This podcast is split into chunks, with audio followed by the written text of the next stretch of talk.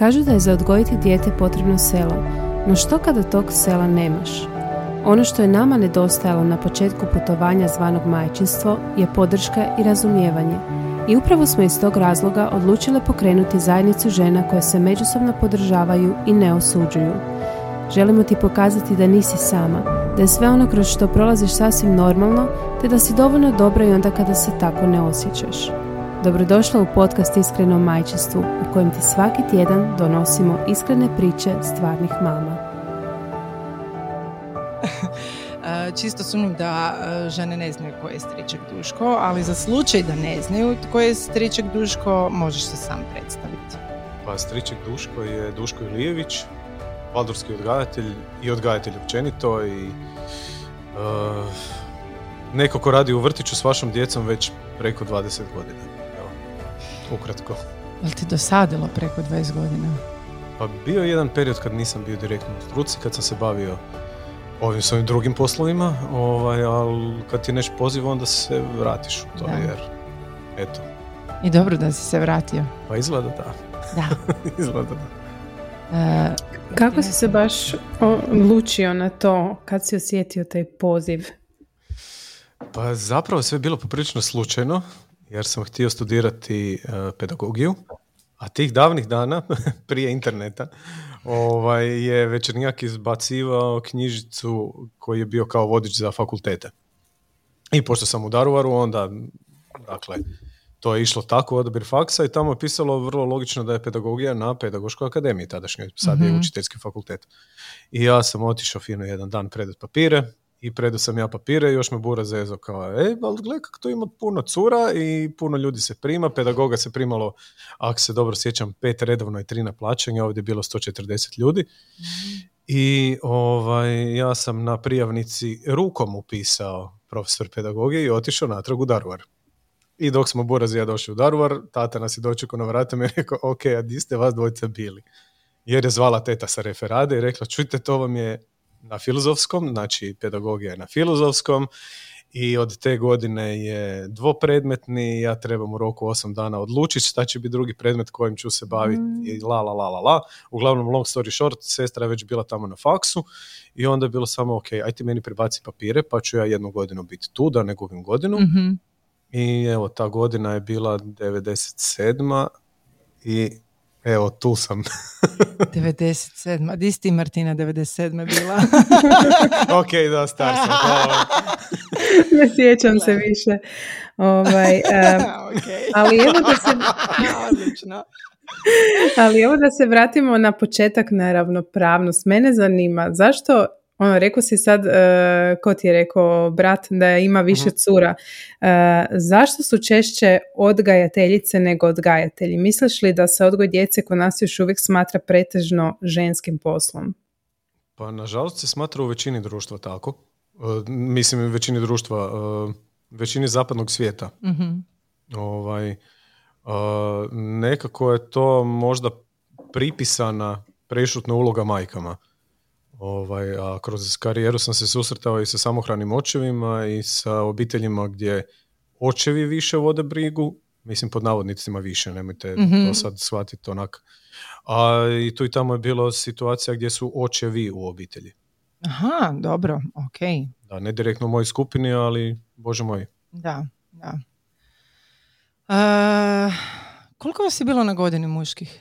Na prvoj dvojica, na drugoj ja. Nemoj zezat. Da. Koliko vas ima, znači, jel imate neku statistiku koliko je odgojitelja danas zaposleno? Pa, Mislim, evo- danas mi se čini da je ipak malo... Pa malo, malo više je. Ovaj, e, nažalost, zbog ove tragedije koja je bila nedavno sa Da. kolegom je, znači u novinama je izašlo da nas je osmorica u gradu Zagrebu. Ma stvarno, Da. vidiš ti to? To jest danas je osmorica bila, sad Bojana više Mhm. nema, pa nas je manje. Da. Ovaj, nisam siguran koliko je taj podatak točan, ja niti imam uvida, niti imam mogućnosti, a otkad striček Duško ko profil postoji, nemam baš ni vremena istraživati da li ta statistika točna.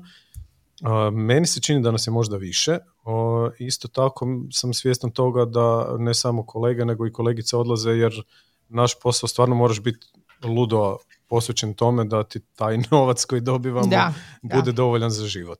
Ovaj, tako da ima kolega koji rade za koje znam da su otišli u struk, iz struke van da bi radili nešto što je zapravo financijski isplativije. Mm. jasno. Ne mi reci koliko je roditeljima ovaj, mamama kad vide odgajatelje, je li im čudno, misliš li da se više onako vjeruju ženama ili imali nekih reakcija onako? Pa bilo je kroz godine, definitivno. Ovaj, meni je najdraža situacija kad se vidi promjena na djetetu koja je pozitivna, onda se roditelj mijenja. To je, to je zapravo najljepši pokazatelj da ono što radiš, šta god da radiš u životu, kad ti krajnji korisnik bude zadovoljan, onda je to zapravo super, super situacija. A bude ljudi koji ustuknu malo, to zapravo govori o njima, a ne o meni. Točno. Da, da, istina. Um, sad ćemo jedno feminističko pitanje. Koliko su, po tvom mišljenju, E, muškarci uključeni danas u odgoj djece? Hrvatski, balkanski muškarci. Hrvatski, balkanski muškarci, pa hmm. čast iznimkama. Dobro. Puno manje nego što bi trebali biti. Da. Ali moram malo sad piknuti taj feminizam iz kojeg je došlo pitanje. Ovaj, Može. Uh, općenito su roditelji danas, po mom mišljenju, premalo uključeni jer input koji dobivaju izvana je da stalno nešto trebaju tražiti. mm Ono što recimo trenutno kako radimo u vrtiću koji je ipak u nekakvom malo dobrostojećem kvartu, mm puno roditelja trči za poslom, trči mhm. za što boljom financijskom situacijom i vrlo često, mislim to sam i u nekim videima spomenuo, toliko radim da bi oni imali što više, a i dalje su nemogući. Da. Dakle, njim, klincima nije potrebna lova. Da. Zaradite dovoljno da možete lijepo ugodno živjeti, a onih dodatnih x novaca, pitajte se da li vam treba baš svake godine novi auto mm ili ne znam kakve stvari, ako imate djecu, šta je tu prioritet? Karijera je super, definitivno, ali odabire radimo u životu mi odrasli svjesno. Hoćemo li imati djecu, nećemo imati djecu i kakve ćemo karijere imati. Ne mislim tu da neko treba sjediti doma, isključivo biti s djecom, super ako može, ako ima financijske mogućnosti da to tako bude divno, ovaj, ali treba imati balans koji je zdrav balans jednog i drugog. Ali da, očevi su najčešće ti koji će ganjati da, njegova obitelj može imati što više i onda samim tim gube kvalitetno vrijeme sa obitelji. To je, to je činjenica. Da. Većina roditelja, baš, je, baš smo nedavno objavili jedan tekst o, jedna mama je napisala kako je dala otkaz Uh, jer uh, je htjela da, dijete, da joj dijete u biti ostane doma, da ne ide u jaslice. Uh, mislim, nažalost, mnogo roditelja nema tu ovaj mogućnost. Pa jesu li za tebe jaslice nužno zlo? Za, za mene kao odgajatelja ili za... ne, ne, ne, ne, ovaj, ja bih rekao da su nužno zlo i za jedne i za druge. Znači, mm rad uh, ima pedagoški aspekt definitivno, ali ga nema koliko ga ima vrtički rad. Uh, jaslice pogotovo ove situacije gdje dijete kreće sa šest mjeseci, ajmo biti realni, to je fizički izrazito naporno, emotivno izrazito naporno. Uh, I dalje je percepcija društva da mi u vrtiću samo malo pričuvamo djecu, igramo se tu i tamo nešto s njima i onda oni idu doma. To, to nije istina radi se stvarno jako, jako puno. Ovaj, uh, idealni uvjeti bi bili takvi da je dijete do treće godine uz obitelj. Mm Ono što je isto malo izvrnuta slika je da, ok, kad je dijete uz obitelj, to ne znači da cijele dane treba provoditi sa bakom, susjedom, tetom čuvalicom ili ne znam kim. Točno. Ako je dijete u obitelji, onda nema šta ići po kavama sa mamom po gradu ili s tatom, nema šta vjeriti iz kolica tablet, mobitel ili ne znam šta, jer ako si svjesno sa djetetom do treće godine, onda budi svjesno s djetetom. To je point. Da. A ne da ga sačuvamo od jaslica gdje može odraditi i nekakvu izgradnju imunosustava, gdje može odraditi nekakvu inicijalnu socijalizaciju koje to malo biće može podnijeti, gdje može dobiti nekakve kvalitetne uvide u svijet izvan obitelji na zaštićeniji način nego što možda može dobiti od roditelja. Dakle, tu odmah disclaimer. Niti jedan roditelj se ne rodi sa diplomom mhm. da zna odgajati. Mi profići smo x godina svojeg života posvetili tome da to znamo posredovati i roditelju i djetetu. zato mislim zaštićenija nekakva situacija, jel? Da. Um, Možeš li nam samo sam htjela pitati, možeš li dati e, nekoliko savjeta kako uh, olakšati tu prilagodbu na jaslice i vrtić? znam da su mnogi roditelji zabrinuti čak onako koliko, njihovo, koliko njihova zabrinutost utječe na prilagodbu djeteta? Dijete prije nego što može verbalno komunicirati, naravno da razumije prije svega naša stanja. Znači oni da, osjećam. taj, ajmo to nazvat s velikim navodnicima, eterski dio naših stanja mogu prihvatiti puno direktnije nego odrasla osoba. Mi sa odrastanjem jednostavno izgubimo te senzore, da tako kažem. Ovaj, uh, I što je roditelj sigurniji u to da s povjerenjem ostavlja dijete ljudima koji su s razlogom na tom mjestu, koji uh, imaju nekakva znanja, koji su tu da pomognu i da budu podrška roditeljstvu. Znači to je e, prva stvar koja je bitna. Druga stvar koja je bitna da slušaju uputu koju daje vrtić, jer vrlo često joj da, ali tu niko ne plaće, moj će plakat. mm Plaću svi.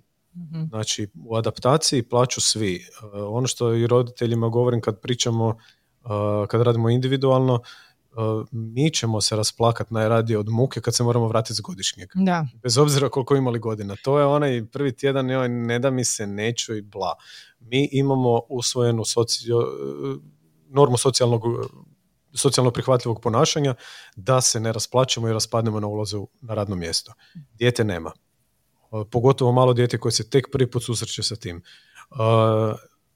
odvajanje što je dulje, to je veći stres zapravo koji roditelj projicira, a roditelj se ne može odvojiti zato što se roditelj ne može odvojiti, ne zato mhm. što Točno. dijete ne može odvojiti, a, a dijete osjeti nesigurnost u roditelju. To je ovaj neizgovoreni dio o kojem govorim.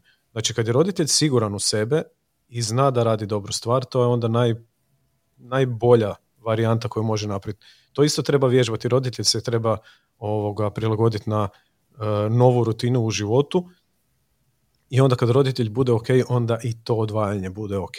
I naravno kad roditelj ima povjerenja u vrtiću odgojitelje gdje ostavlja dijete, uh, iz iskustva, dakle višegodišnjeg vam mogu reći, oni plaću kad vi odete još maksimalno pola minute. Da, da. Jer ro, uh, odgojitelj kad preuzme dijete uh, će znati preusmjeriti pažnju na kvalitetan način, znači zbrinuti emociju na kvalitetan način i znači to dijete staviti u nekakvo okruženje koje će biti podržavajuće, koje će biti toplo, koje će biti usmjereno da se ta emocija ne zatomi, nego da se odradi i da dijete zapravo nastavi dan što kvalitetnije moguće. Ima adaptacija koje su teže, to je činjenica, ima djece koja krenu pa prestanu ići, to isto djelomično nekad bude do roditeljske neodlučnosti ovaj, krene pa bude prvih tjedan, dva ok, pa onda bude zakašnjela adaptacija, pa dijete krene mm plakat, pa onda ostanu doma deset dana jer ne želim ga mučiti.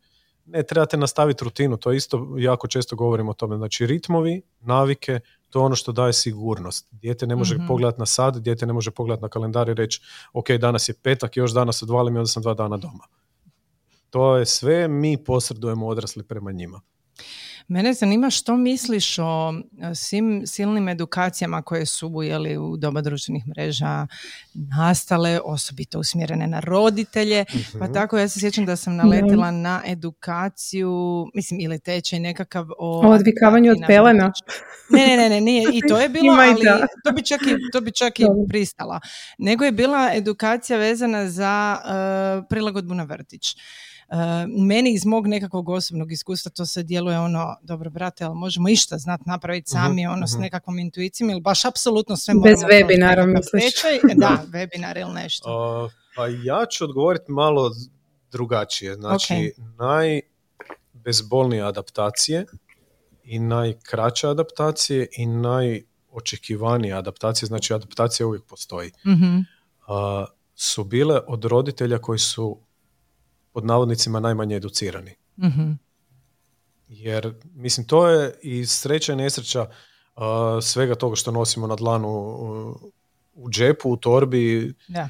Imamo dostupan cijeli svijet. I onda uvijek, uvijek uh, kopaš i čeprkaš za nekakvim idućim rješenjem koje će biti bolje, koje će tebi mm olakšati, pa ću pročitati još ovu knjigu, pa, pa ću pogledati još ovaj webinar, pa ću, ne znam, mm pretplatit ću se na nekakav newsletter, pa evo, Amerikanci su sad napravili to ili Britanci su napravili ovo.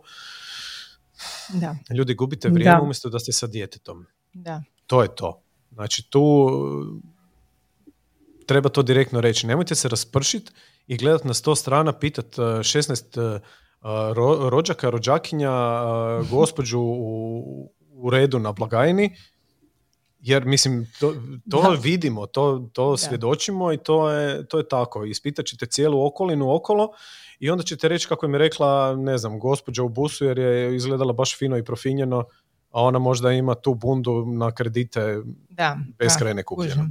Mislim, karikiram situaciju, ali Evo, mislim da sam odgovorio. Neke stvari treba čovjek prihvatiti i slušati od ustanove u kojoj je dijete krenulo. Da. Točno. I Malo pokazati tog povjerenja prema odgajateljima i to su ljudi koji su svakodnevno sa djetetom i to su ljudi koji su educirani da vam daju kvalitetan profesionalni feedback. Slušajte njih, mhm. jer ovi edukatori, oni sigurno rade u najboljoj namjeri, ali oni imaju teorijsko znanje, oni nemaju praktičan susret svakodnevni više satni s vašim djetetom. Točno. Svako dijete je drugačije. Ako su blizanci, Točno. neće biti isti. Točka. Da, ja ih imam dvojicu i obojica su ono totalno drugačiji, s tim da mi je prvi bio tri godine doma sa mnom i nemam pojma ni sama što bi rekla, uh, iscrpio me, a ovaj drugi je krenuo u vrtić sa devet mjeseci u mhm. jaslice. I ja moram priznat da, da evo, Šimun je, znači mlađi, on je odplakao dva tjedna i to je to, Luka, Luka je plakao jako dugo. Što mhm. znači da nema nekakvog pravila, nego da sve zavisi od karaktera djeteta. Zato ja šizim kad stalno slušam te silne savjete usmjerene na nas roditelje, jer moja, moja dva dječaka nisu ista mhm. i ne mogu ista pravila primijeniti na njih dvojicu. Da. Mislim, ono što ja svakodnevno slušam uh, je joj, mi sa prvim djetetom nismo imali taj problem da, ili uh, u situacijama... Kao da su na kalup. Da, da, da. I u situacijama kad su blizanci, e, ali ovaj ili ova radi to, a ovaj drugi mhm. ili druga to ne radi. Nismo isti. Da. I trebamo se prilagođavati. To je ono što je uh, možda greška, ne možda greška, što je greška prosvjetnog sustava trenutno, koji je napravljen za industrijsku revoluciju, kad je trebalo odjednom dobiti što veću količinu odraslih pojedinaca, koliko toliko odraslih, koji će ponavljati jednu te istu radnju da bi proces bio što uspješniji. To je školstvo danas, koje je ostalo pred 150 godina ili koliko isto. Da. Svijet se drastično mijenja. Je, točno. Prije nego što krenemo na školstvo, uh, mene zanima, recimo sad si rekao, provodite vrijeme sa svojim djecom, te tri godine, ste čule mame. Uh, meni se od toga dizala koza na glavi.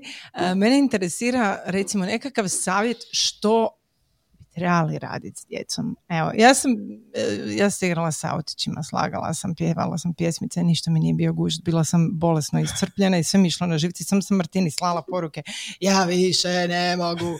Tako da, ne, I Martina tebi. I Martina meni.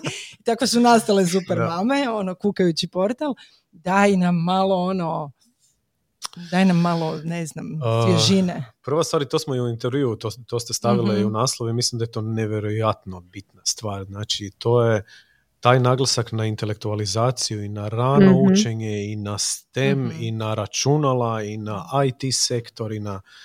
Ljudi moji, ko će vam čistiti cestu ako će svi raditi u, u, firmi? Baš. Nekakvoj uh, koja je, ne znam šta, ko će raditi cipele ili ko će šivat i popravljati robu. Da. Znači nismo svi predodređeni za apsolutno top pozicije. Da, bilo bi super, ali ajmo ganjati vlastitu ambiciju, a ne projicirati vlastitu ambiciju na dijete po mogućnosti od devetog mjeseca. Znači, ne od devetog mjeseca kalendarski, nego od devetog mjeseca djeteta. Um, ja se znam zezat, možda malo brutalno, ali dok god mi govorite i tražite savjete za vaše dijete koje ima nekoliko mjeseci, tipa ima 34 mjeseca, tako da ja njega naučim da radi to. Dogod mi pričaš o mjesecima, nemaš ga šta učiti. Jer mislim, šta ću ja sad svojih 44 godine puta 12, pa će moja mama pričati u dućanu da njezin sin 13 tisuća mjeseci zna obu cipele, onak super. ali, ali to je to, ljudi, onak pratite svoje dijete. Ako hoćete nešto googlat, googlajte, to isto tupim, googlajte razvojne karakteristike dobi. To vam je jedan pedagoški, ajmo reći, materijal gdje vam piše šta je očekivano u normalnom nekakvom BO razvoju djeteta po pojedinim segmentima razvoja. Znači, psihomotorni razvoj, socioemotivni, e, koordinacija, ovo ono. Tamo vam piše šta dijete može u određenoj dobi. I nemojte pretjerivati, nemojte mi dolaziti, joj, on je super, on s tri godine zna pročitati. Jel zna pustiti vodu iza sebe? Meni je to bitnije. Da. Točno. Mm. Ali nekako, znaš, uvijek je ta natjecanje među malama. Znaš, joj, moj, moj već čita, moj već, uh, ne znam, piše. I onda se druga osjeća, ajme, jel sam ja negdje pogriješila ako moje dijete to ne radi već? Ne. Ali ja mislim da je to upravo to projeciranje naših mm nekakvih vlastih nesigurnosti koje mi onda liječimo i pokušavamo ispraviti kod naše djece. Barem je to moj dojam. Ali da, moje dijete znalo čitati s tri godine, ali nije išlo na WC. Pa, mislim, ja, ja A ja sam se brinula zašto moj Stefi zna, ne zna čitati, a, a ide na WC. da, to. ja sam prije nekoliko godina imao dječaka koji je znao opisati kako, znači ja, ako se dobro sjećam, ajmo reći u pet, petoj godini, pet i pol godine mm možda imao. Znači on je znao opisati kako radi, uh, koji je princip rada motora s unutarnjim sagorijevanjem. Jesus. Znači takve stvari je on znao i učio i njegova obitelj je bila posvećena tome i oni su bili u akademskoj zajednici i ok, ljudi to žive, njima je to život. mm Ovoga, I onda kao da, dijete ponaša okolinu, ali ne može oponašati baš sad da, stručne naravno, literature i to. Ok, odvukli su u tom smjeru neka, ali taj dječak nije znao sebi izvaditi uhu. Da. On je stajao jadan u panici ispred tog lonca jer je bilo e, pusti jaču, pusti opet ćeš se, nemoj pašćiti, ja to da. mogu. Šaljite mm poruku da neke stvari možete bolje od djeteta. Pa je, super. istina. Znači neće znati ući u tramvaj, neće znati izvaditi osobnu, neće znati pustiti vodu. Je, ali to je stvarno istina. Da. Um, što onda misliš o svim tim, uh, mislim, jako puno je aktivnosti za djecu. Ja to gledam i od ono, full male dobi, mm-hmm. pa ono, engleski za bebe. Da. Uh, što... STEM okay, Da, mislim, da. Um, ja se sjećam da sam razmišljala da mi nije baš jasno šta točno sad moja beba može na engleskom. Ne znam. Znaš, onda mi neko kaže, pa daj pogledaj kako recimo na Tajvanu, imam prijatelja koji uh živi na Tajvanu, i on kaže, gled, tamo ti klenci svi ono svašta upijaju kroz vrtić, već svašta uče, ono, oni su ko spuže, treba ih puniti znanjem, ali gdje povući granicu? uh I možda bi bilo dobro uh, porazgovarati sa neurolozima, neuropedijatrima šta zapravo te rane sinapse naprave mhm. i koliko ostavljaju prostora za dalje životno učenje. Mhm. Jer kapacitet imamo, koji je kapacitet, koji kad kupiš mobitel, on ima x giga, mega, čega god. znači imamo nekakav kapacitet koji možemo imati. Da je moguć ran razvoj koji je eksplozivan i koji je sa vrlo strmom uh, ljestvicom to krivuljom e, rasta, da, moguće, ali će doći do burnouta. To, to je tako, ono, svi, svi pucaju na intelektualni razvoj. Pa nije to jedini uspjeh. Nije to jedini uspjeh. Znači, dijete treba prije svega imati empatiju oko sebe. Uh, naglasak na intelektualno rađa frustraciju. I ovo kad dijete samo sebi krene postavljati nekakve visoke ciljeve, da li se emotivno zna nositi s tim? Da li se vi kao roditelji možete nositi s mm. tim? Znači, da li, uh, super je da oni to sve znaju. I šta će biti u ovoj Hrvatskoj? Ili u Europi, nebitno. Znači, hvala Bogu, tržište rada je, pogotovo u koroni, otišlo globalno vrlo brzo. Ali da li im to treba? Da li oni trebaju sa četiri godine znati na tabletu, nemam pojma šta sve napraviti? Ja kad sam se rodio, znači ne da nije bilo interneta, da. nego nije bilo telefona, nije Mislim, telefona je bilo, nisam baš toliko star, ali ja sam se u svojim dvadesetima naučio poprilično dobro služiti e, modernom tehnologijom. Da. Prvi susret sa engleskim jezikom koji mogu reći da rasturam jer poslovno funkcioniram savršeno da. sa strancima, sam počeo učiti u petom razredu osnovne. Da, da, točno. Točno. Onak, imao sam vrijeme uh, penjati se na drvo, imao sam vrijeme padat s bicikla, imao sam vrijeme biti blatan do koljena i saditi u vrtu. Da. A ne gledat preko web kamere jer je vani kiša kak bi možda negdje mogao izgledat leptir. Onak, ali mislim, ljudi to rade. Meni se diže kosa na glavi kad vidim da ne imenujem sad ovoga TV kuće koji evo ti plišanac koji govori koji će te naučiti kako ćeš ti nekom reći da ga voliš. Pa imaš mamu i tatu, majke. Da, je, istina, istina, Ja sam super zadovoljan jer je moje dijete preko, nemam pojma kakve igračke, naučilo slova. Da. Uh, treba učiti slovo u školi. Da. Šta ćemo prije? Da, jako smo, jako smo tu, ja bih rekla, nabrijani da naša djeca ono budu iznad prosječna. Da. Pa baš je bilo i pitanje jedno od rođenja izvan vrtičke aktivnosti, brojke slova engleski, a što se zapravo radi u školi? pa ja sam više puta na, na ovim svojim videima pričao o tome i mislim da ne možeš dovoljno puta ponoviti to. Uh, klinci neki, neki stvarno imaju taj svoj unutarnji interes za slova i to treba podržati u mjeri u kojoj je dijete zainteresirano. Ništa sad gurat na silu. Uh, i to se može e, dogoditi evo treća, četvrta godina iz vašeg vlastitog iskustva znate mhm. da, da je to moguće i realno. Ok, super. Znači ja to neću poticati u vrtiću jer mislim da nema potrebe. Mislim da neke druge stvari su možda bitnije. Ako je interes tu, ok, možemo dio dana se posvetiti tome. Uh, s druge strane, imate vrlo često danas i odgode klinaca koji emotivno nisu zreli za školu mm-hmm. odgodu. Uzmite u obzir da dijete u predškolskoj skupini vrlo vjerojatno dobiva one radne listiće gdje su je. predčitalačke, predpisalačke vještine, to se radi doma, bla, bla, bla. Znači to radi jednu godinu u vrtiću. Onda dobije, jer emotivno nije zrelo, odgodu, onda radi još jednu godinu to u vrtiću. I onda krene u školu jer više ne može dobiti odgodu jer ima sad sedam i pol godina. mm I onda dođe u školu i onda opet radi to. Znači, to ti je, imaš ne ponavljača, nego trostrukog ponavljača u prvoj godini školstva. Da. Koji je nezainteresiran, kojem je puna kapa izazov izazov svim ljudima i vas dvije, mm uzmite si crtančicu i probaj dva reda onih kosih crta povući, pa nakon drugog ćeš nekog htjeti zadaviti s tom olovkom. Da. Jer mislim, to je repetitivna aktivnost koja, koja je industrijska revolucija, to je po, pokretna traka. Radim to. Da. Znači, okolo motorika se može razvijati, čistite liječnjake s klincima, mm čistite bundevine sjemenke, vezite, crtajte, šiljite olovke. Da, znači, šiljite olovku, točno. Znači, Mislim, šiljit olovku je toliko kompleksna aktivnost koja i ovim klincima koji imaju motorički nemir je divota, onak koliko košta paket olovaka. Da. Par eura. Znači uzmi to, ti motorički nemirno, e, nek cijeli dan šilji. To ne cijeli dan. Da, nek šilji do kraja. mm Uopće nebitno.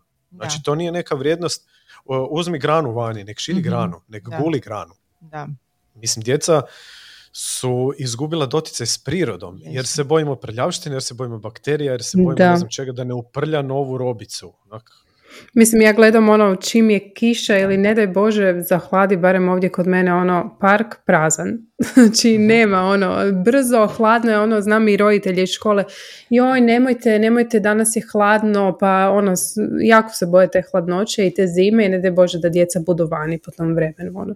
E, ja mislim da ti je to problem generacije naših roditelja, jer moja mama koja je k tome liječnica, k tome neuropedijatar, kad vidi da je vani kiša, znači išla sam prošli vikend na Plitvice s djecom, mm bio je Armagedon, znači ono poplave najavljeno, crveni alarm, sve. Kako ćeš s djecom i što ako se prehlade? Evo, je to, da, da, je. što bi rekla, bilo je super vrijeme. Ali Moj stepi recimo ima trening po kiši, ono nikad nije odgođen i to mi je da, super, da, ono samo ako baš jako pada da je teren ono totalno da se ne može ići po njemu, a mama uvijek se prehladit će se. kažem neće, nego će ojačati imunitet.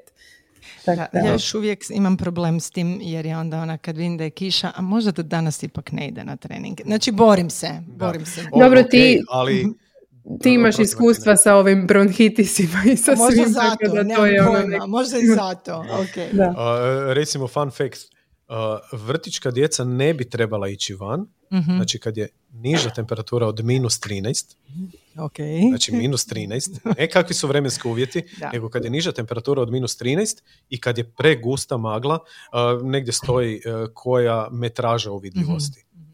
Znači to su jedina dva uvjeta. Mm-hmm. Mislim, naravno, da. nećemo ovo što je ljetos bilo po Zagrebu. Dobro, naravno. To su da, da, situacije ovoga, ali da, mislim, ja imam po prvi put u svojoj karijeri vidim da je moguća dolaznost djece u grupi 100%, veliku mm. većinu godine, jer ih mi vodimo van. Mislim, jedna od stvari. Jer da. gradišta ima sustav na zdrav i prirodan način ne gutate hrpetine tableta koje će ti biti, ne znam, magneziji, ovaj, onaj, nego odeš van, nekad se malo smrzneš pa se vratiš unutra. Da. To je tak. Gradimo otpornost malo po malo. Isto koji otpornost na alergene uh, ili na bilo koju uh, cijepiva su oslabljeni uzročnici bolesti. Da. Come on. Da. da. E, daj mi reci, uh, spominjao si dosadu, uh, koliko je ona bitna za djecu? Primijetila sam da se djeca danas više ne znaju sama igrati, da ne vole kad im je dosadno i uvijek traže neku, neku aktivnost, nešto. Ali u smislu da ih mi zabavljamo. Da, da. Na to se pa, najviše mama žali, recimo. Da, ne vole da im je dosadno jer su navikli da će okolina raditi sve za njih. Da. Znači onda imaš situacije da dijete cendra i da onda roditelj popusti jer ne znam, neću da mi cendra u dućanu, šta će susjedi reći, u gostima smo, od Šogorice mali nije takav, mislim će, ali mislim, to su, to su sve životne situacije, je smiješno, ja namjerno to okrećem na tu stranu, jer će mhm. se ljudi prepoznat i možda će napraviti taj neki klik ovoga, ali stavite ih u situaciju, u krajnjem slučaju kad on krene razgovarat, znači treća, četvrta godina, možda čak i prije, pa ne znam, daj ti meni reći šta ću ja raditi. Mhm. Znači, okrenite ploču, nek ta komunikacija postoji ovdje, nek bude pozitivna, nek bude podržavajuća. mm apsolutno smo svi zatrpani sa prevelikom količinom svega, pa mhm. tako i djeca igračaka. Da. Znači, u intervju sam spomenuo, napravite im pustinju. mm Očisti sobu od svega. Yeah. Da vidiš šta će raditi. Dramiće, će dan dva. Možda će ti ići na živce dan dva, ali to je za dobrobit tvog djeteta. Yeah. jer količina stvari kojom su okruženi dovede to to je isto kao ovo što sam jučer stavio ovoga, kad ponavljaš uputu. mm To je nekakva pozadinska stvar koja meni stoji i koju neko mora maknuti s polica, obrisati prašinu i vratiti natrag. mm Ne treba vam to. Znači imate posla preko glave, zatrpani ste sa hrpetinom igračaka i onda dijete od svih tih igračaka ne zna šta bi odabralo. Točno. Sigurno neće onog plišanca koji pjeva pjesmicu, jer A, ajme nađi jednog roditelja koji je sretan s tim. Ne, još kad slučajno šutneš po noći kad ti Ili kad ima, ima i onih sa senzorom koji će se samo upaliti nakon nekog vremena i onda imaš situaciju, moji burazi Šugorica su imali onog nekog psa koji u tri ujutro mi prijatelj! Pa ubio bi nekog da me to probudi, ono, skočio bi s 12 kata od straha. Ovaj, mislim, ja nisam sreo dijete koje je ponovilo tu rečenicu s tom intonacijom. Baš. da, da, da. A, mislim, bio sam u vrtićima gdje i ta igračka postoji. ovaj, uh, tako da, ta dosada je neopisivo bitna. Mislim, sve ovo što mi danas koristimo je nastalo u nečijem trenutku dosade. Je, dobro, to je istina, da. Je, i, jer u tom trenutku mi krenemo... Da, mhm. dosada da. rađa kreativnost, dosada je poligon za kreativnost. To je ona situacija kad ti misliš, se bože, toliko je gužva u prometu i šta ja sad mogu napraviti. I dosadno uzet ću je... mobitel u ruke. A, dobro, da, uzet ću mobitel u ruke, ali šta ako nemaš mobitel? I malo gledati Instagram. Znaš, ne događa, znaš. Da, malo gledati Instagram, možda je super mame stavile podcast sa stričikom. O, ovaj, ali prije toga, Mislim, neću yeah. nositi cijepanice, idem probati napraviti kotač pa gurat to na nekim kolima. Yeah. jer je to sve je plod ljudske mašte. Ljudsku maštu ako definiramo na način da mi posredujemo šta će dijete mislit, to dijete neće imati razvijenu maštu, neće imati razvijenu kreativnost. čak ću se usuditi ići toliko daleko, onak slikovnica je plod nečije mašte. Evo, mm proba koju sam masu puta doživio na uh, valdarskim seminarima i na takvim nekakvim susretima pripovjedanja, bajki i tih izvornih oblika. Uh, znači, tu pričamo o praslikama koje su narodi prenosili iz koljena na koljeno, mm bla, bla, bla, bla, bla. Ja kad vama kažem, opiši mi princa iz bajke, kako on izgleda? Evo, pitanje. E, pa e, visok ima smeđu kosu koja je malo na stranu, ima bijelo odijelo. To nije plavo i bijelog konja. plavo odijelo i bijelog da, konja. Dakle, vi ste opisali Disneya. Da, ja sam. Prince Disneya ste opisali jer je to, znači, to postaje praslika. Yeah. U tradicionalnim bajkama ne postoji bijeli konj u bajci. Da. Boje imaju simboliku, simboli uh, su tu i brojevi, i boje, i mhm. nijanse, i svašta nešto. Uh, isto, kak ja laprdam o svačem vrlo direktno, mm tako ću i sad. Znači, Disney je bio poklonik jednog ne baš popularnog režima iz Njemačke 40. Mm-hmm. Da. I zapravo njegov princ na bijelom konju je... Jesus, nemoj mi to sad govorit. mm Mislim, popriličnu štetu je čovjek napravio tradicionalnim bajkama. Ovo kako je on prenosio simbole, kako je idealan muškarac, neću dovršavati, zaključite sami. Jer... Ja ću samo reći da sam se udala za čovjeka koji je plav, koji se preziva Švajhler. visoke, širokih ramena. Znači, ja sam definitivno ne, strašno. Našla princa znači, iz bajke. Jedna nema I još uvijek voliš Disney pričice. Ček, što nije alfa bijela. A je, je. Isuse, strašno. Da, mi, mislim, ok, šalu na stranu, ovoga, uh, ograničavamo maštu. Znači, On će ovo na svojoj, ja mislim, terapiji odraditi. Definitivno. Zapisala sam ovaj. sa stranu reći psihijatrici. da, ovaj, uh, isto kod, kod pripovjedanja bajki je zapravo malom djetetu bitno da ne mijenjamo glas kad se oživljavamo uloge, pa je došao medo, jedan, jedan mali miš. Čekaj, zašto? Ali to je naša percepcija. Da. Se, ja sam obožavala kad je moj tata tak čitao Ok, ali u kojoj dobi? Ima, imaš neki ići s bajkama. Isuse, koliko kontenta nam radi me. I nama, i psiholozima, i pedijatrima, i neuropedijatrima, i nemam pojma vrtićima. Ovoga, ali mislim, sve što ja govorim, znači to je moj osobni stav, to nije pravilo po kojem se ljudi trebaju ponašati, niti svi trebaju živjeti, promišljati život kao ja, ja sam možda malo u ekstremu s nekim stvarima, ali bože moj. Ja... Ali čekaj, vrati se na pričanje pričica. Kako bi ih trebali čitati? Pa, neću reći jednolično, mi se svi smijemo i nama odraslima je absurdno onaj lik iz Poljske koji sinhronizira sve filmove. Da. Znači, znači ne tako, to je drugi ekstrem. ali pripovjedat na način znači i sa arhaizmima, književnim standardom bi bilo poželjno, jer to, to je naša kultura, to je naša tradicija, to je naš narod. mm Ovoga, na taj način ispripovjedat bajku.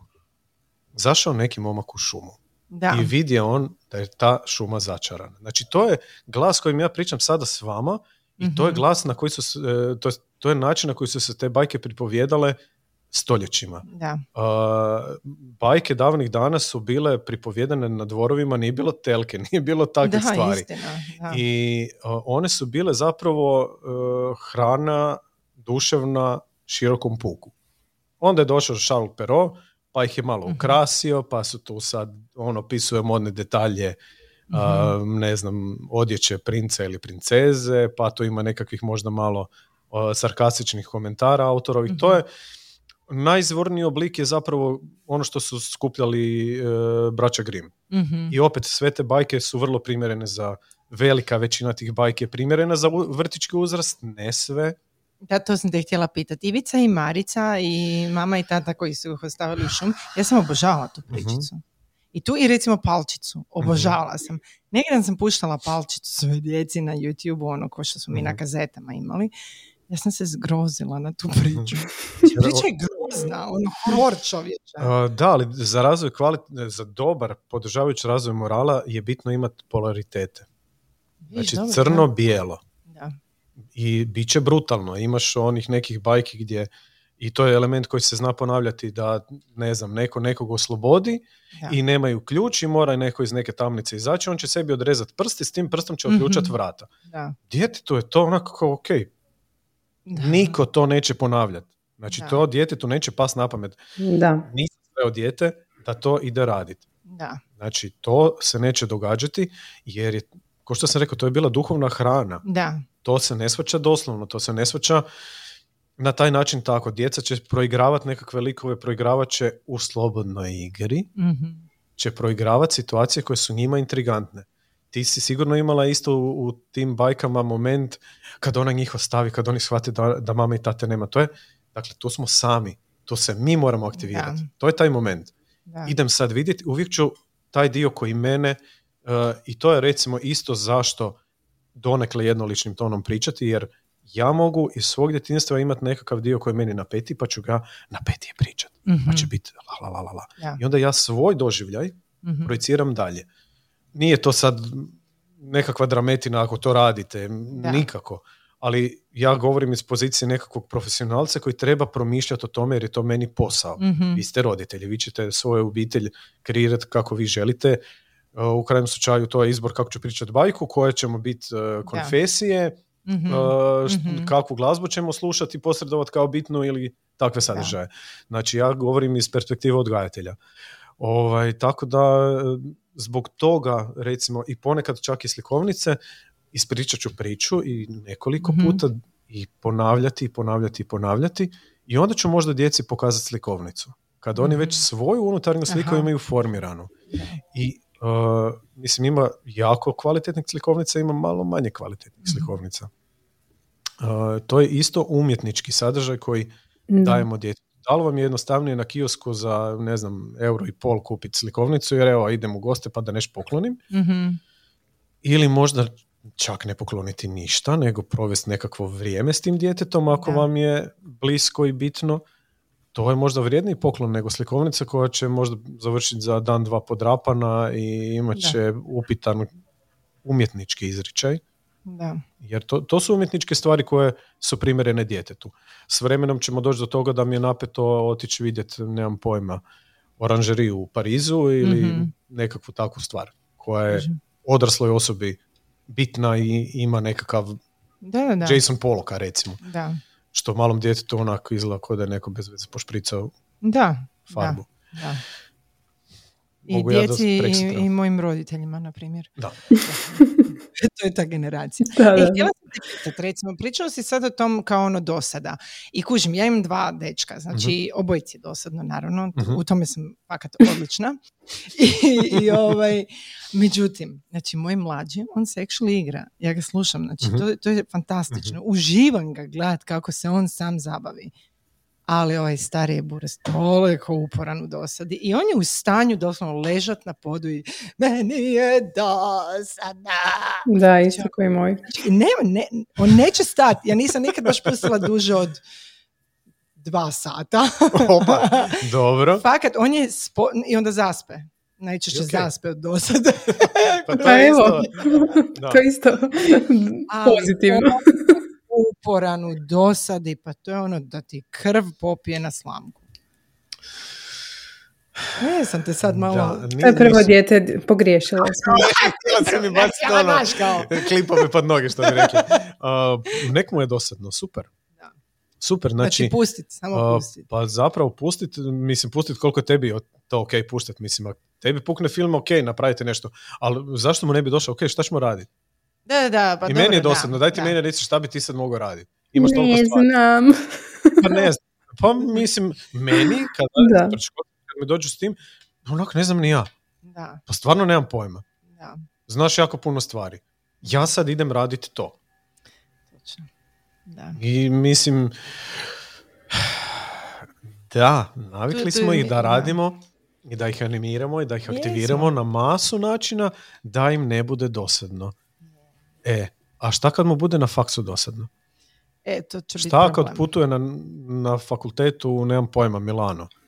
Da. Ili nemam, ne, negdje? Da. Šta onda? Onda ćete na Skype-u smišljati šta bi on mogao raditi. Ma ne možemo biti dosadno u Milanu.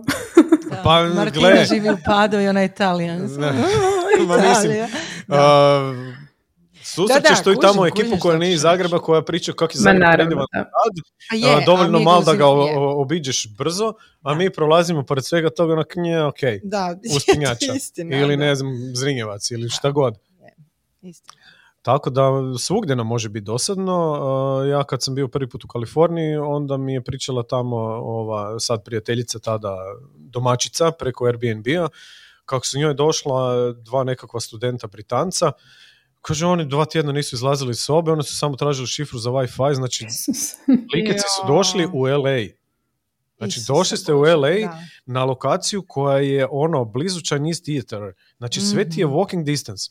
I oni su proveli dva tjedna tamo, njima su starci platili put. Kaže, oni nisu izašli van. Oni su naručivali klopu, oni su bili doma, gledali su telku i visili su na internetu. Znači, svugdje ti može biti dosadno, ako se dovoljno potrudiš. Stvarno.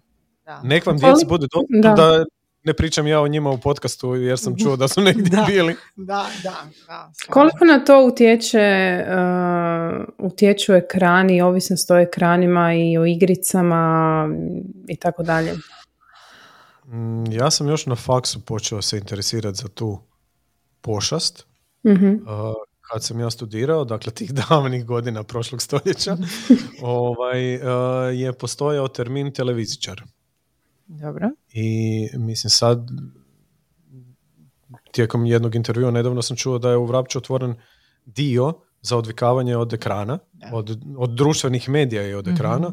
Ono što je nezdravo i što e, se nikad neće promijeniti je brzina i količina sadržaja koji mi konzumiramo, koji je daleko neusporedivo brži od svakodnevnog života. Mhm. Znači ti da dođeš od doma do, ajmo reći, vrtića, bio ti dijete ili odrasla mhm. osoba, to zahtjeva neko vrijeme. Ako smo mi na ekranu, to može samo svajpat mm i svajpat i svajpat i ok, ovo mi se ne da, ovo mi se ne da, ovo mi se ne da i onda sam ja tu gdje mi se da. I onda mi se da dve minute. Tako je. Znači, bez obzira koji sadržaj konzumirali, da li gledamo Reelse, da li gledamo YouTube Shorts ili gledamo uh, binge watchamo nekakvu seriju, mi odrasli, da. nažalost to i neki klinci rade, odrasla osoba je odgovorna za sebe. Da. Do 18. godine ste zakonski odgovorni za vlastito dijete. Znači ne možete reći joj on je meni teško odgojiv. Biću bezobrazan i reći ne, vi ste malo ljeni. mm Ima djece koje, stvarno imaju probleme, koji stvarno imaju dijagnoze. Ti roditelji se nikad ne žale. Tako je. Znači nikad. Oni će se požaliti da im je naporno, ali se neće žaliti da im je dijete takvo. mm Oni bi htjeli imati vaše dijete. Da jer znaju koliko, koliko se posvećuju vlastitom djetetu koji ima teškoću. mm I onda samo priželjkuju normalnost. A vi imate taj luksus da imate dijete koje nema teškoću. I onda mu date ekrane jer vam je dosadno jer vas pita šta da radi. Da, začaran krug. Je, jako. Da. Jako i mislim, ne znam, sam to spominjao, mi kad podijelimo u vrtiću uh, recimo ptiber keks, to jest kad mm-hmm. ptiber kekse podijelimo, znate kako mm-hmm. oni izgledaju. Mm-hmm. Znači ptiber keksi, uh, većina klinaca s kojima radim, koji imaju tih nekakvih dve, tri godine, uh, krenu telefonirati na njih ili scrollati. A daj, nemoj me Mislim, to je s jedne strane divno jer da. vidiš mogućnost okay. projiciranja te mašte o kojoj da, da, da. Ali s druge strane, u toj maloj rukici taj format, format telefona. Onak malo je zabrinjavajuće. Ali ono što je super stvar, sorry što te mhm, prekidam, mm-hmm. onda kad ga zagrize, onda to više nema tu formu da, pravokutnika da, i onda može postati brod, onda po, može postati avion, onda može da. postati nemam pojma šta. I onda imamo drugi problem, onak ne, ok, hranu jedemo, mm-hmm. to je mhm. hrana, mm-hmm. okay isto zdrav odnos prema hrani i prema hranjenju i telefoni e, u smislu ekrana dok se jede onak big no no bilo koji ekran ovoga jer mhm. mogućnost obrade fizičke hrane koja ulazi u nas je drugačija kad smo pred ekranom i kad nismo pred ekranom. Da.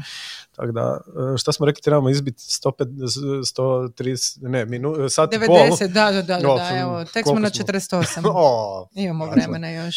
Za dva pitanja, jel? Da, za još dva pitanja, da. Da, uh, ne, pitajte me nešto jer ja mogu do prek sutra. Da, da, da, e, joj, pa, nešto. Ja bi prešla na, dobili smo dosta pitanja o postavljanju granica.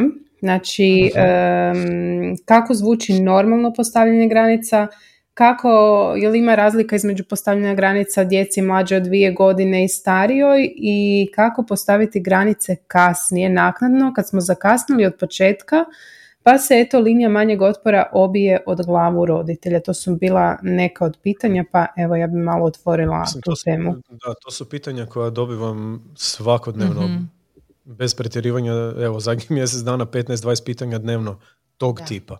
Da. šta da radim, pogriješio sam i mi smo to prije da, razgovarali, niste pogriješili dok god razmišljate da treba i može drugačije.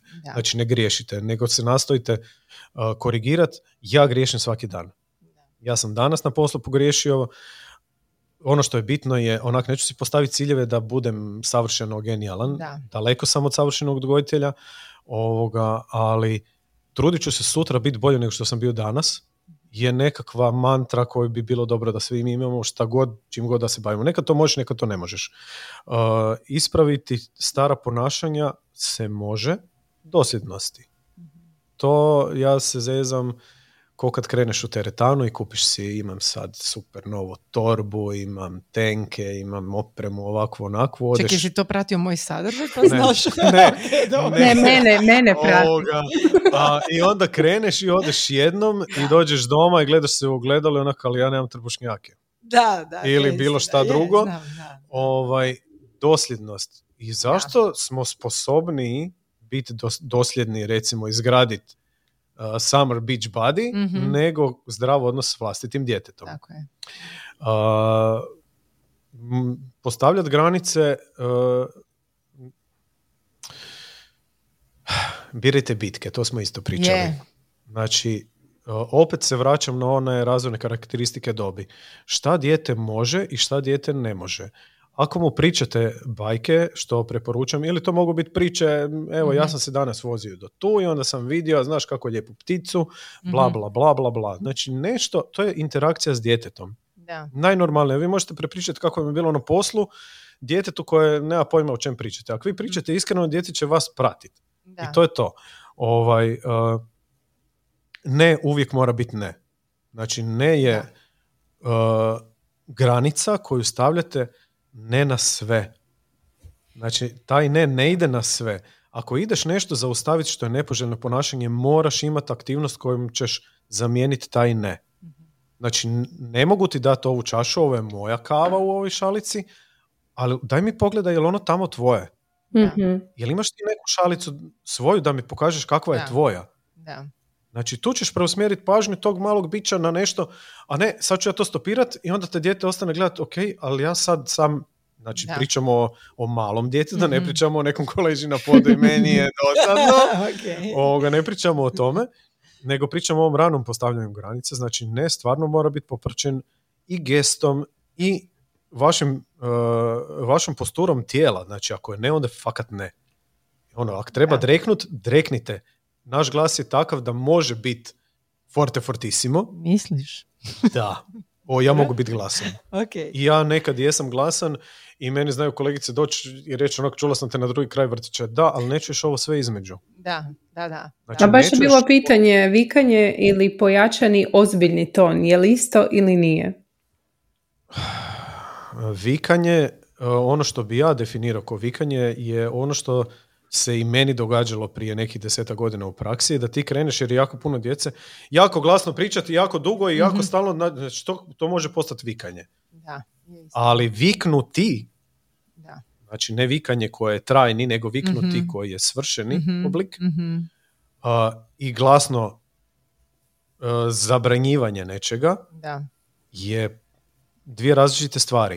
Uh, otiče ti grlo, mislim, sigurno znaš nekoga susretneš se sa nekim ko je proveo radni vijek u školstvu, pa taj priča ko Vlado Kalember. Mislim, ta osoba nije tiho pričala svoj radni vijek. I to ti prođe ti ispod radara kad ti radiš u, u prosvjeti. Da. Ovaj, ponekad i u obitelji imaš problem. nas profiće, a ni vas roditelji, niko ne uči kako taj glas koristiti da se razgovaraš, da on bude da nije grlen, nego da je mhm. normalan iz tijela, iz ošita. Da. Znači, ajmo reći ko kad kašljemo. Da. Ili kad podrignemo. Mhm. to, je, to je ta otvorenost, uh, otvorenost uh, glasa koja, koja se događa.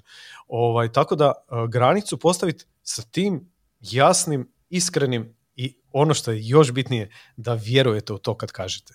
I ako je to granica, onda ona danas i onda ona za pet godina. Da ja na to ne, najčešće mhm. dobijem, a zašto? Zašto ne? I onda, znaš, kad sam umorna, odgovorim, znači, fakat, evo, mogu biti edukator. Zato jer sam ja tako rekla. to mi je u planu za jedan od idućih videa, ovoga, da, a neću sad niš govoriti, to nek bude teaser. Okay. Ovaj, Da. Mislim, svjesna sam idiotizma te, te fraze. Ali u, u nekim situacijama je, čak ću se usuditi reći, je dobro. Da. Jer šta ćeš ti sa četverogodišnjakom raspravljati? Znaš, struja ovdje u našoj utičnici je 220 volti, da je 4 volte ja bi ti dala. Onak, zato što je fucking ne friend... Da, pardon. Da. Sve ok, Ovoga, ali mislim, tu su, tu su situacije onak ne zato što brinem za tebe. Da, tako je. Zato što znam da ti to ne treba. Idemo naći nešto drugo. Ako je dijete u toj dobi i u toj, e, tom nivou komunikacije gdje možete nešto zajedno odabrati. Da. Ali ako je ne, onda je ne. Je istina, istina. I mislim, uh, nije prekasno, mislim, nije prekasno ni sa studentom mm ispravljati krive drine, što bi naš narod rekao, ako smo spremni otvoreno i iskreno priznati da smo tu i tamo pogriješili. Da. A ovi svi problemi koji nastaju kasnije, pa se ljudi javljaju šta da ja sad napravim ulazi u mhm. pubertet, pa ne znam, ja nisam osoba od povjerenja, pa trebate se zapitati šta ste radili prije, ne, ne upirem prstom, nije vam lako, ne osuđujem, ja nisam savršena osoba daleko od toga, pa ja tu sad nekom idem solit pamet ovoga, ali što, e, isto jedna od, od uzrečica u našem narodu, malo dijete, mala briga, veliko dijete, velika, ne, obrnuto, malo dijete, velika briga, a onda ćeš imati veliko dijete koje je mala briga, to je divota. Onda ćeš imati partnera u odgoju, onda ćeš imati člana obitelji. Koliko puta vam se dogodilo, meni, ja sam, kak sam te struke, to sam počeo prvo primjećivati tijekom godišnje, kad imaš puno stranaca koji su kao taj divni zapadni svijet koji mhm. su toliko ispred nas. I onda vidiš obitelj koja je, ne znam, u restoranu ili u kampu, meni su kampovi super, pa onda znam mm-hmm. prošetati, otići vidjeti ovoga. I onda vidiš ljude koji su otišli recimo kampirati, kad sam već spomenuo, koji imaju super luksuzni kamper koji ima, ne znam, satelitsku antenu, ima TV, ima ovo mhm. ono. I onda te ljude koji su na toj našoj prekrasnoj obali, njih, ajmo reći, četvero, i svako je na svom tabletu. A platili su si prvi red do mora. Hmm. I ti zapravo imaš obitelj koja je negdje na godišnjem, ali su oni skup individualaca. Oni ne komuniciraju, oni se ne druže, oni ne dijele što im se dogodilo kroz, kroz dan to su bitne stvari. To je ono što trebamo dijeliti i što trebamo posredovati. Opet, uh, postavljanje granica i ponavljao sam i ponavljat ću, uh, granice dolaze iz ljubavi, a kazne dolaze iz straha. Da. Znači ne iz mržnje, nego iz straha. mm Mi se prepadnemo da će se nešto dogoditi. To recimo vrlo često rade baki i djedovi. Ne ti to sad ne smiješ. Jer se baka prepala da će pasti sa tobogana ili se deda prepo da će mu uzeti u radioni pilu pa će se odrezati prst. Neće, jer gledaš šta deda radi. Da. Jer je to tak. I mislim, vidljivi rad je neopisivo bitan da dijete vidi. Uh, fun fact isto, uh, vrlo često dobivam upite od roditelja širom naše regije, da li će moje dijete biti smetlar jer je fascinirano od, kamionom za odvoz smeća. O Bože, dragi. Ali, e, e, ali... Dobro, to je bila briga i moje mame. Jedno ali vrijeme mislim, sam kupila dijete. Neka, i ako bude, ako, ako je to njegov odabir. Pa da, Ma mislim da, ok, da. a dijete koje ima dve, tri godine, da, to je nešto što buči, to je nešto što ima ritual. Da. Pona, znači, to smrdi, to je glasno, to je mhm. kamion, to su neki ljudi u narančastom, kamion je zelen. I to je aktivnost koja ima početak i kraj. Mm-hmm. I djetetu je to bitno. Djetetu nije bitno vidjeti sad mamu ili tatu za računalom koji rade cijeli dan i vi njemu govorite uh, pusti mi radim, vidi što radi, vidi, ne vidi da radi, vidi da sjediš Točno. i Točno. Ispred tebe. Sada pitaš moju djecu što ja radim, moj Luka od 8 godina, rekao bi ti mama gleda u mobitel. Pa sad sam ti htjela reći, moj kad opisuje tata radi, a mama je doma za kompjuterom. uh Je. Da, da, da, je. što je užas. Ja se osjećam nakon toga na... Isuse Kriste, ono. Bože dragi, ako ovo ikom kažeš će mi centra za socijalnu doma doći. Mama samo gleda u mobitel. Ali, da, ali, ne ali gleda. Je, istina, ali mislim, to je istina. Da, da, Je, ali do, dogod mi znamo posredovati djetetu da je to dio nečega što mi radimo mm i ovo je vrijeme koje imam za sebe. Tako je. Da. Ovaj, I da. da trebaš nešto napraviti, da je savršeno ok i normalno da ti imaš vrijeme za sebe, mm jer zdrav roditelj ima zdravu obitelj. Yeah. Opušten roditelj ima opuštenu obitelj. Mm. A sa ovim da idete stalno davati i stalno objašnjavati i uh, novu aktivnost i novu aktivnost, novu aktivnost, ili ove silne situacije gdje, gdje se upućuju roditelji na hrpetinu knjiga, da li to bio vrtić ili to bila nekakva online edukacija ili škola, koliko realno, evo, samo vas dvije tu, koliko mhm. imaš vremena u danu sjesti i pročitati Točno. 50 stranica? Ne, osobito ne stručna literatura. To što ću čitati želim da. bude nevezano uz išta. Da, da, i to je vrijeme za tebe. I onda, znači u tom brzom svijetu u kojem živimo, da, treba ti možda self reklama, treba ti možda uputa kako ja dajem u 90 sekundi, znači ok, možda ti je teško to čut, jer si prepoznao nekakve svoje korake koji su bili krivi, ali ajde sutra kad se probudiš probaj ispraviti. Jer mi odrasli možemo to nano učenje mm prihvatiti na toj razini, jer su to zapravo situacije nano učenja. To je, aha, e sad sam vidio da je to tak, pa ajde idem probat. Ali misliš li da je to iz razloga, ono što je mene privuklo kod tvog sadržaja, zato jer si mi zvučao, podsjetio si me zapravo na odgoj mojih roditelja, koji je Nisam prepun... Star. Ne, ne. ne. ne, ali mislim... Podsjetio uh, si na neku bajku. ne, nizak, tamno put, uh, uskih ramena. Možda sam, ne znam, onaj iz Notre Dame. Bicikli su ti paket fora, tako da to je ono kao bijeli konj naš.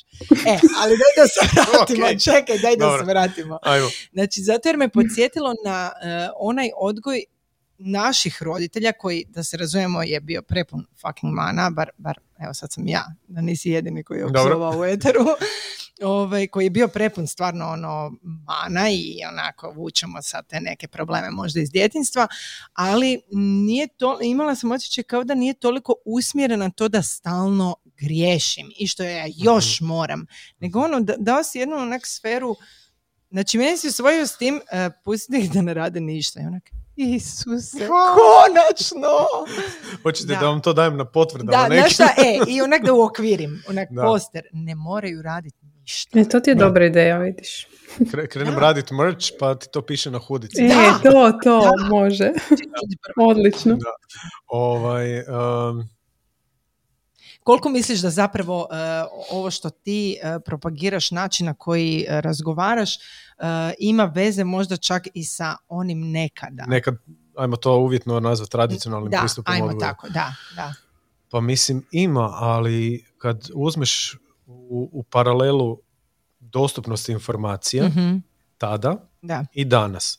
Znači većina roditelja, ovih koji brinu, ili, nemojte mi krivo shvatiti, koji se prezentiraju kao da brinu, konzumiraju enormne količine sadržaja. Da. I onda se pogubiš i onda si razmišljaš, ne, još evo dva dana pa ću dovršiti ovu knjigu, imam još dvije na... mm A dijete vas treba cijelo vrijeme. Da. Dijete je tu i sad i ono ne može čekati 15 minuta i ne može razmišljati o tome što je bilo prije pol sata. Ja sam sad tu. Zato su djeca i kućni ljubimci sretni. Jer su sad. Da, znači istina, nema, da. a mi odrasli idemo... Isuse e, Bože, ja uopće nisam u sada.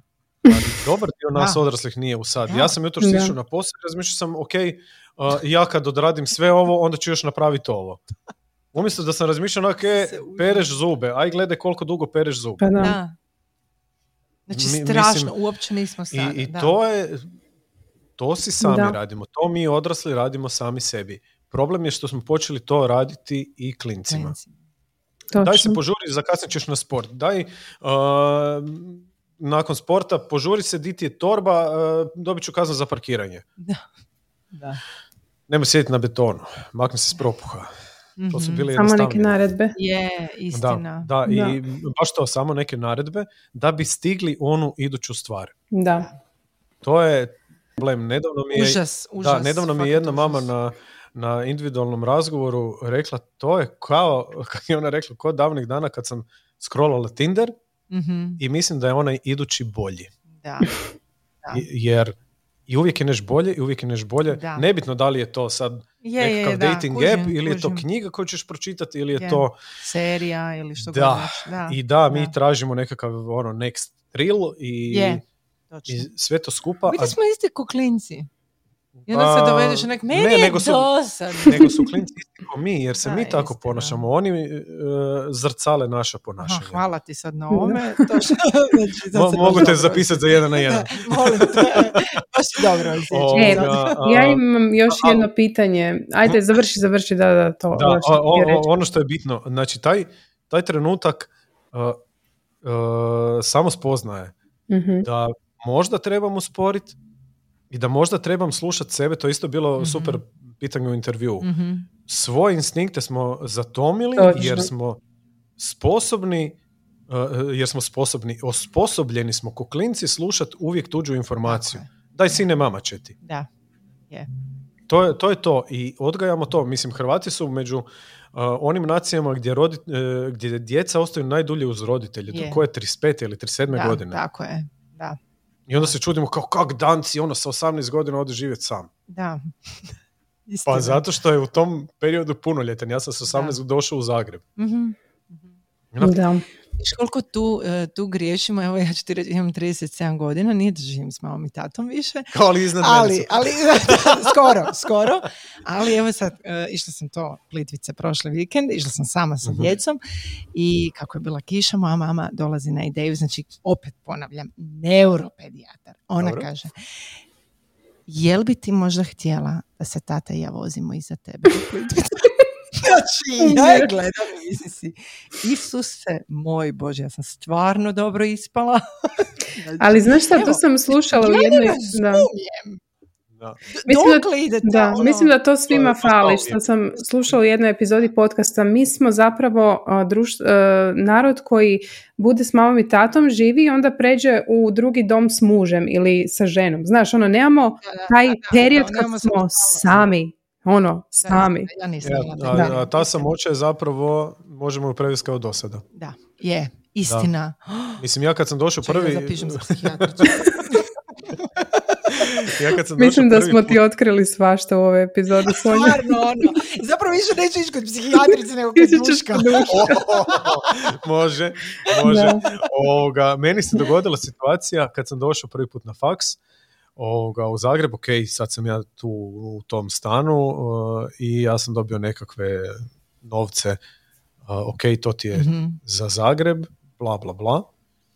Znači ja sam to sfrčko u tjedan dana. I onda kad sam ja to svojima saopćio, onda je bilo kao, e, ali to ti je bilo i za režije, to ti je bilo za mjesec dana, pa mislim, Brutalno. Idući tjedan sam dobio nekakvu siću, jer mislim, da, da, nisu mi mogli dati. Da. Niti je bilo poželjno da mi daju. Da, znači, to je situacija gdje, e, ok, za ribosi. E, pričali smo i mhm. puno me pitate o logičnim mhm. posljedicama. To je logična posljedica. E, da.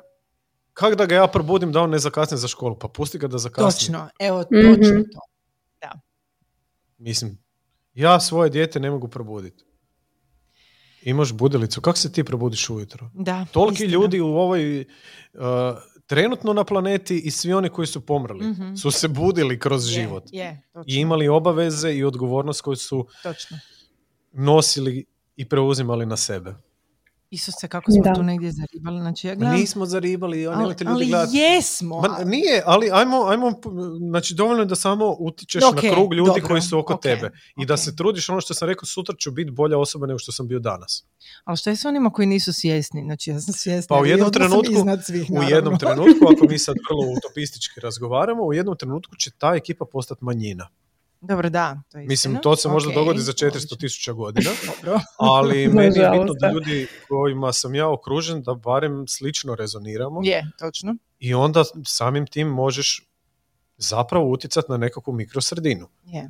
Znači ja na poslu, ja sa svojim prijateljima, sa svojim društvom, mhm. sa svojom obitelji, znači utječemo jedni na druge. I možemo reći da nosiš ulogu ili masku kako god, uh, uvijek neku ulogu nosimo. Da. Najmanje maske imamo doma, ali nosimo ulogu. Da li je to doma da si mama ili si supruga ili si partnerica ili si mm dijete. Da. Uloga je tu i prisutna je. I mi ju, neću reći glumimo jer bi ispalo da smo fake, da. ali mi ju nosimo i mi ju ispunjavamo.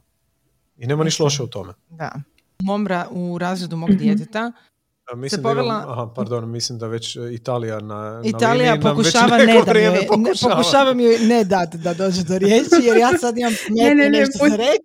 Sonja sad ima wow, jedan na jedan. Ću s Martinu, uh, ja bi i onda rekao da se stavim. Morat ću sad to sve izredat moje. A, Sad ću ja reći. Martin, ajde, daj Martin, ne, ne, ajde. ne, sad si ti, sad reći, pa ću ja. ne, ne, a sad baš neću. You hang up, no, you hang up. E, sad neću, uopće. Meni je dosadno, zabavno. Ne mogu. A, da, ma uopće nije važno što sam htjela reći, Martina, slobodno. Daj, Martina. moraš, sad se nadoveži na ovo, bit će mi teško Ne, htjela sam se nadvezati, znači kako imamo situacije u školi isto tako, znači Mhm. roditeljske grupe, ja ih ne mogu, znači jako se teško snalazim u tome, jer imamo svemu naravno svoje mišljenje. E, i uglavnom problem je nastaje u tome što određeni roditelji smatraju da kada dijete izostane, učitelji ili učiteljica moraju napisati u mailu roditeljima što su djeca odradila e, i kao da nadoknade Mhm. to. E, na što sam ja, ja to nisam radila. Znači ja sam svojem djetetu rekla da nazove prijatelja i da Mhm. razgovara. Mislim, sjetila sam se sebe kad sam bila u školi. Mhm. Znači ja sam bila jedina u tom razredu koja je to rekla.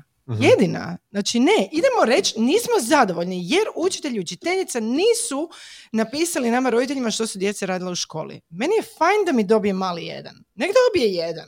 Kako će Da. se naučiti? Moji roditelji meni nisu dozvoljavali da ja pogriješim. Ne? Oni su rješavali sve umjesto Jer su se mene. vozili za tobom do Pa, Plitvica. kužiš, znači to je užasno iritantno. Znači ja želim pogriješiti, daj me pusti me na miru. Mhm. Tako da, em, čini mi se, ono, bojim se toga, zato sam spomenula ovo, što ako oni ne shvaćaju. Em, ne znam, evo, k- kak, kak, Duško, reci nam, kako će se to promijeniti? Pa jedan po jedan. Jer mislim, to, to je način da, da se stvari krenu mijenjati. Mislim, uh, meni dolaze učitelji i javljaju se za, za individualni rad jer su pogubljeni. Da. Opet ne govorim ja da ja tu sad ne znam, sam otkrio toplu vodu. Nisam. Ta, ak išta ja radim s hladnom vodom. znači, Da, da, nešto da. što je onak vrlo bazično, ne treba Mhm. ni podgrijavati. Da, Ovoga, ali samo treba upaliti razum. da. Upaliti razum je upravo to, onak, ok, to je tvoja obaveza. Ja sam svoju školu završio. Mhm. Ja sam svoju torbu spremao, ja sam učio ili Mhm. nisam učio za nekakve zadatke koje sam imao u životu. I to je... um, ha, uh, to ide usko, usko, usko povezano s onim da treba odgajati volju. A volju nećemo odgojiti ako posredujemo apsolutno sve. Da, isto. Daj mama će ti narezat, Da. a, tata daj nam otvori krastavce jer mi ne možemo Mhm. i takve stvari, do vožnje do Plitvica. Tako je. Mislim, mi smo se zezali tu prije razgovora, Je, da li ćete sa je. djetetom u nekakvoj budućnosti Da, ga odvesti sa tako curom, je. dečkom, Tako da im objasnite Da. neke stvari o životu. Je, Jer evo, samo da mama provjeri je li sve u redu. je, tako je. Tako je. Ovaj, moraju imati moraju imati svoj život, moraju imati svoju privatnost, moraju imati svoje obaveze i moraju imati svoje posljedice. Ne možete imati e, cigaretu u rukama i govoriti e, nemoj Mhm. pušiti, to se ne smije, Da. jer na, Mhm. Slažem tako se. da o- ovo snositi posljedice, da, nisi pospremio igračke, onda ih nema. Tako je. E, sad se ja ba- mogu na ovo nadovezati. Što misliš E, to, o nagrađivanju to- i to kažnjavanju kao odgojnim metodama? Recimo, uh, ako prođeš s pet, dobit ćeš ovo i ovo, ili ako, ne znam, ako danas si napravio ovo i ovo, neću te pustiti na trening od nogometa, što vidim da kod nas dosta često roditelji rade. Da. Imamo, imamo Ćemo to u drugoj epizodi. ne, evo sad će ona krenut zapisivati. Ne, ne, ja ću ga sad snimat. I video kužiš. Dobro. Zevke bez treme. Kakva trema, molim te. Daj mu, daj mu Ovaj, koju rakijicu ili nešto žestoko. ovaj, um, to treba biti logično. Mislim, ako nećeš učiti, ako ne prođeš s pet, možda, mislim, klinac neće moći uh, možda shvatiti da jednog dana nećemo upisati srednju školu koju želi. To, to su stvari koje dijete a pod dijete mislim do 18 godina, jer dijete, dijete je po zakonu do 18 godina takvo, mlađi tineđer, mlađi punoljetnik, ovo ono, nekad ne mogu toliko daleko percipirati i projicirati šta se potencijalno može događati u budućnosti. Ali ono što je možda za malo dijete, ako nećeš učiti, onda možda nećemo imati vremena da odemo tamo na onaj izlet koji si želimo. Zašto nagrada se, zašto se nagrada u današnjem društvu percipira kao fizička nagrada. Evo, ja sam za nagradu dobio kavu. Zašto ja za nagradu nisam dobio super razgovor mhm. i nekakvo okruženje koje je neopipljivo? Je. Zašto nagrada ne može biti onak, obavio si to i sad se možemo uh, da. sklupčati zajedno uh, na, na kauč i ne znam, čitati tvoju omiljenu priču mm 500 put. Da. Ili otići zajedno baki. Mm. Zašto nagrada mora biti dobit ćeš novi iPhone? Da, da. Dobro, što, e, misliš da, li da možda nagrađujemo previše s gluposti? Pa, definitivno. Da. Znači, definitivno. Ja svoje diplome, kad sam ih dobivao, sam bome par godina radio na svakoj od njih. mm pošaljite dijete preko ljetnih praznika na školu rolanja, dobit će diplomu. I medalju. I medalju. Znam jer su moji pa, pa da, ali mislim, ok, nek dobije e, potvrdu, zahvalu, e, a čekaj, diploma za, diploma za hrabrost kod doktora? ja ju nisam nikad dobio. A mama mi je doktorica. ok, to je to. Da, da, ovoga, mislim, definitivno, mislim... Da, idemo u krajnosti. Da, idemo u krajnosti, idemo u, u one notorne situacije da dijete slavi rođendan, a ima još brata i sestru. Nedavno sam na jednom razgovoru s roditeljima čuo, dakle, ja ne idem po takvim stvarima, ovoga pa ne znam, ali sam čuo da se po novome nose pokloni i mami i Joj, to sam ja čula. Čekaj, stvarno, da. Ja, da, i vidjela sam negdje da, kao, ajde, ovaj... kupit ćemo i, i kao drugome isto. Pa i drugo i treće i peto i sedmo i osmo i kogod živi ono, na kraju ćemo doći do toga da treba ne znam cijelu zgradu da Cijelu obitelj. Da. da. ono, ono što dakle to, to je potpuni nonsens. Uh, ono što brišemo, a što je neopisivo bitno, je iščekivanje. Da. Znači, mi smo sad, sad ćemo iščekivati božićne blagdane, pa će doći, uh, mislim, dolaze cijelo vrijeme godišnji, uh, mm. doći će rođendani, doći će drugi blagdani koje ljudi slave. Da. To iščekujemo. I to je onaj... Da, da, zapravo je to užitak. Da, da, užitak. da jer da. Uh, sa svim tim pretjeranim nagrađivanjem i pretjeranim uh, naglaskom na bilo kakvu dječju aktivnost, to nije postignuće, to je aktivnost. Da, Znači, ljudi moji, ne možete pričati o tome, uh, ovo su umjetnički radovi mojeg djeteta. Gle, nisu. Dijete ti je dobilo bojice i iskušava likovne tehnike i super, ovo je lijepo ispalo, ali to je daleko od umjetničkog rada. Da. Mislim, umjetnost, znamo šta je to. To je treba biti potvrđeno, isto koji ta diploma, sa neke malo druge institucije ili sa nekim drugim kredibilitetom. Uh, divno vama, roditeljima, ono što nacrta dijete, naravno da je najljepše, ali nije umjetnički rad. Da. Možda će biti jednog dana, možda možete usmjeravati dijete, možda je vaša okolina, mhm. možda ste vi, uh, ne znam, kipari ili slikari ili se bavite nekakvim onom umjetnostima, pa je vaše dijete u takvoj okolini da će stvarno postati jednog dana mhm. umjetnik koji će biti cijenjen i ne znam kako. mm Ali, ajmo nazvat stvari pravim imenom. Da. I s druge strane, ta nagrađivanje meni je super uh, uh, priča uh, o, o rođendanima koju sam imao prilike doživjeti kod bratove obitelji. mm Znači, on ima troje djece i on je takav, on jako puno voli e, i ljude i ekipu i mm društvo i zezanje, baš je ono super komunikativna osoba, ja sam možda malo drugačiji, možda se ne bi reklo. da, evo, tebi se otišla skroz na potiljak. okay. Ovoga, I onda slijedom toga uh, su ti dječji rođendani uvijek bili sa jako puno prijatelja, sa mm vrlo ugodnom atmosferom gdje je jako puno ljudi, gdje je jako puno djece. Ono što ostaje iza takvog rođendana je jako puno nekvalitetnih igračaka. Točno. Ne znate di ćete s tim. mm Neko vas pozove, imate potrebu nešto kloniti jer je to tako. Ima ljudi koji dođu pa i za drugo i za treće dijete donesu, pa neko možda i donese nešto za roditelje, možda za odrasle nekakvu bocu, mm za to veće nebitno. Ono što su brat i šogica počeli raditi, je to onako, ok, ajmo mi sad vidjeti šta mi možemo, da nemamo toliko hrpu zapravo smeća mm i da targetirano kupujemo poklone.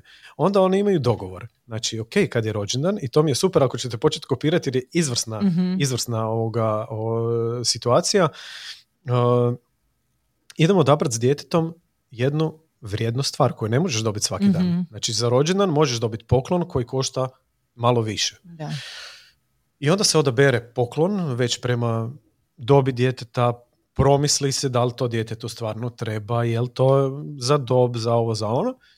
Ovaj, onda oni odaberu, onda kad se šalju pozivnice za rođendan, se kaže, ok, za poklon možete na rođendanu u škrabicu ubaciti toliko i toliko mm eura. I onda, nakon toga, nakon rođendana, nekad dođu svi, nekad ne dođu svi. Znači, prva stvar, obitelj čije je dijete koje slavi rođendan. Ako i treba dodati, ne mora dodati cijeli onaj veliki iznos koji je nekad igračke znaju biti poprilično skupe ili što se već kupuje. Ovaj, e, ne morate dati cijeli taj iznos. Roditelji koji dovode dijete na rođendan imaju osjećaj da sudjeluju u mhm. poklonu i izdvajaju nekakav zapravo simbolični iznos često i manji od onog da odete u mhm. dućanu pa ću kupiti čokoladu, pa ću kupiti nekakvu igračku, pa trebam platiti da se to zamota, znači trebam papir ili ću actually platiti nekom da još mm to stavi neku mašnu, pa nekakva vrećica, pa bla, bla, bla, pa tu ste već na 20-30 eura sam tak. Da. Uh, nakon rođendana iz škrabice uzmemo novce, mm odemo po tu igračku, znači vrijednost i baratanje sa novcem, ušteđevinom, mm odnos prema stvarima je drugačiji, odnos prema imovini je drugačiji. Vi niste zatrpani sa hrpetinom stvari i ta jedna stvar koju dijete dobije za rođendan je ona koju iščekujemo. Mhm. To je bit rođendana. Ne da ja sad tu imam sto stvari ili za Božiće ili za nemam pojma šta sve ne donose e, Zeko, Isusek, da. E, Deda Mraz i Mali Božić, šta god slavili. Da. dobijete hrpetinu stvari, a dijete se igra s onim čim se igralo i jučer. Da, točno. Ili s kutijom, na primjer. Ili, ili s kutijom, pa, kod je mačka. Ma, ja sam skušala na tim rođendanima je njima zanimljivo samo to odpakiravanje i onda na kraju ono to ostane sve pobacano. Ono, naš, nije da ih zanima. Mora taj moment da. odpakiravanja, kužim. Ja isto više volim to, ne mhm. volim dobiti ono. Onda ću tebi za Božić praznu kutiju zamotat dobro. Pa to je moj dida radio. Moj dida je nama znao, se, da. ja se tog sjećam, znači on je nama znao tipa šrafe zamotat i staviti pod bor. Znači mi smo uživali, mi smo znali da je kretenarija unutra najčešće. Ono. Ali to je baš... Znači, svaki baš ste se tome veselili. kemijsku ili ono pokvareni flomaster. Ono. Znači, I on je to zamotao i svaki put pod borom. Brutalno. Znači, evo, ja se evo ideja za nadolazeće blagdane. Ne, viš da to pamtim. Pa da. Pa pamtim to, ne pamtim uopće igračke koje sam dobila. Upravo znači, to. I upravo se o tome radi. Znači, šta tebi je deda poklanio odnos da. emotivni odnos koji ste imali. Imali ste nekakav ritual koji je zabavan, koji ima nekakvu mm. priču iza toga. I to je divota i to je nešto što čuvaš. Ne, ne sjećaš se, ne znam, pojma, barbike ili... Da, da, osim prve. Da, prve se pamte. prve se pamte. Ovaj, to, to treba posredovati djetetu. Znači tu razinu zapravo empatije, bazično gledano. To je sve nekakva emotivna uloga jednih prema drugima. Je, točno. Točno. Što smo pametni danas. Mislim da smo već skoro do sati pol. Je ovo najduži, Martina? Ja mislim da je, evo. A pazi, nismo uopće, nismo se držali pitanja. Znači imamo tu... Kad ja mogu da. Imamo mi još pitanja pa ćemo ti ih poslati ovaj ajmo, ajmo pitanja, da, ajde. Ne, mislim da nema smisla jer ima uh, 34 pitanja. Da. Uh, Poslat ćemo ti pitanja, pa eventualno možda u obliku nekog... Što će biti mjesečni intervju. e, pa znaš šta? To ćemo kad, kad ugasim. Čekaj, daj. Htjela sam reći sad kad ugasimo ćemo razgovarati. Čekaj. ok, ok. okay. Um, ne znam, Martina, ali imaš koje uh, pitanje? Ma ja bi ovdje završila, jer ako krenemo sad s drugim, mislim da bi otvorilo još barem 45 pa minuta. kutiju. okay. ali samo ako je lijepo zamotana. Da, istina, da. istina. Ukrasnim papirima. Mhm. Da. Uh, malo šarafa. Da. da, hvala što ste me pozvali. Da. ja sam sigurna da ovo neće biti jedini podcast u kojem si nam gost, da će ih biti još um, a i ovim feminističkim temama. Zašto ne? Da, da Zašto ne? Definitivno ovoga povremeno sam i sam feminist. Tako da, zašto e pa, hvala Bogu, konačno jedan muškarac koji je Ali mislim, ako ne brinemo jedni za druge, Točno. ko će brinuti za nas? Tako je. Ali isto tako treba uvažavati drugu stranu. Je, naravno. Da. Naravno, ne ide samo u jednom smjeru. Tako je. Uh, hvala vam što ste nas slušale. Hvala Martina, Duško, hvala super mi većina žena nas sluša. A, većina. To, to ti je kao kad ja dođem na odgajateljsko vijeće, pa e, kažu svi, cure, dobro, ok, imaš, imaš pravo. E, ovdje imaš Naš. pravo i zato će ovaj podcast sigurno poslušati. Pozvaćemo mi tebe i na neke, da, pozvaćemo mi tebe i na neke od naših evenata, pa ćeš biti jedini muškarac. Dobro. Ali, to je zanimljivo. Znači konobar. da, da, da. Ovo je brutalno. I DJ. u svakom slučaju, e, Martina, oprosti što sam te prekinula 47 puta. Nema veze. ovog podcasta. Um, I hvala vam što ste nas slušale. Sati 25. hvala, hvala i čujemo se. Vjerujem da su te sve već zapratile, tak da ono, ne moram niti govoriti. Zapratite stričega duška, jer čovjek je onak, um, da, da, influencer već od svih nas. ne, neželjeno.